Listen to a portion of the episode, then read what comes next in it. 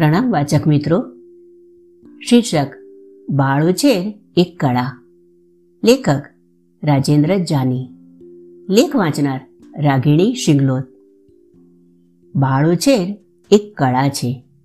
યોગ્ય બાળોછેર એક જવાબદાર નાગરિકનું નિર્માણ કરે છે અને જવાબદાર નાગરિકથી એક સ્વસ્થ સમાજનું નિર્માણ થાય છે. આ આખી પ્રક્રિયા ધીરજ, સંયમ, સાવધાની અને પ્રેમની ક્ષણોથી ભરપૂર હોવી જોઈએ. વૈજ્ઞાનિક સંશોધનોએ એ સાબિત કર્યું છે કે બાળકની ગ્રહણ શક્તિ શરૂઆતના આઠથી નવ વર્ષ સુધી મહત્તમ હોય છે. આ અગત્યના સમયગાળા દરમિયાન જ તેનો શારીરિક અને માનસિક વિકાસ ઝડપથી થાય છે. કારણ કે મગજનો એંસી ટકા વિકાસ આ ગાળામાં થાય છે. પછી બાળક વાતાવરણ શિક્ષણ અને બાહ્ય દુનિયાના અનુભવોથી શીખે છે. બાળોછેર માત્ર બાળકને મોટો કરવાની પ્રક્રિયા જ નથી.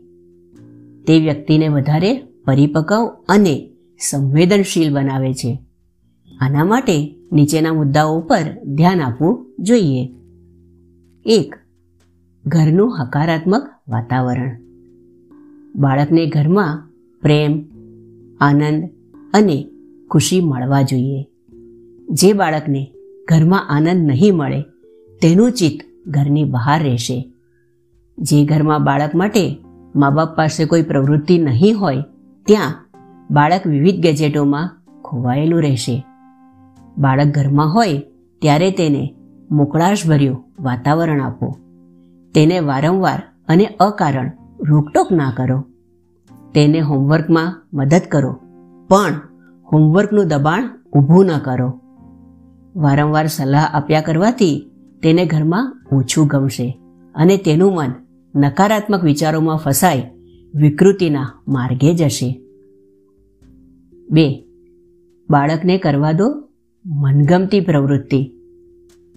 બાળકને કુદરતી વાતાવરણમાં રમવા દો.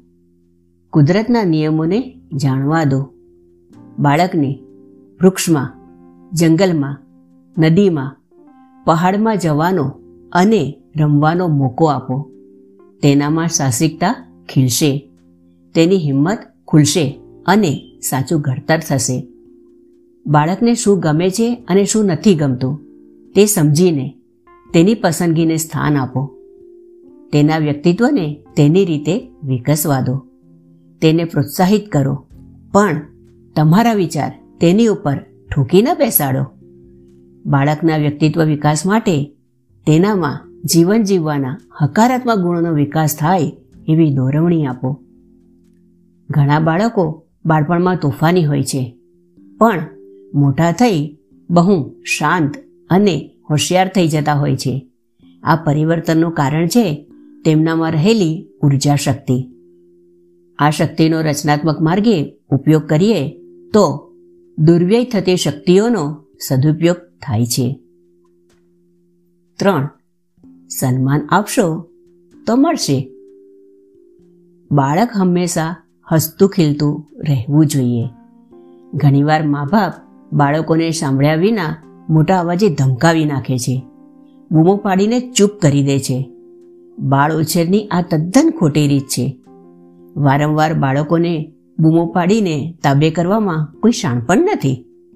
આના પ્રત્યાઘાત રૂપે બાળકો મોટા થઈ સામે જવાબ આપે છે અથવા આપણી ઉપેક્ષા કરે છે.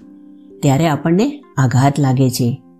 આ ન થાય એ માટે સમજવું પડશે કે સન્માન આપો તો સન્માન મળશે. આભાર.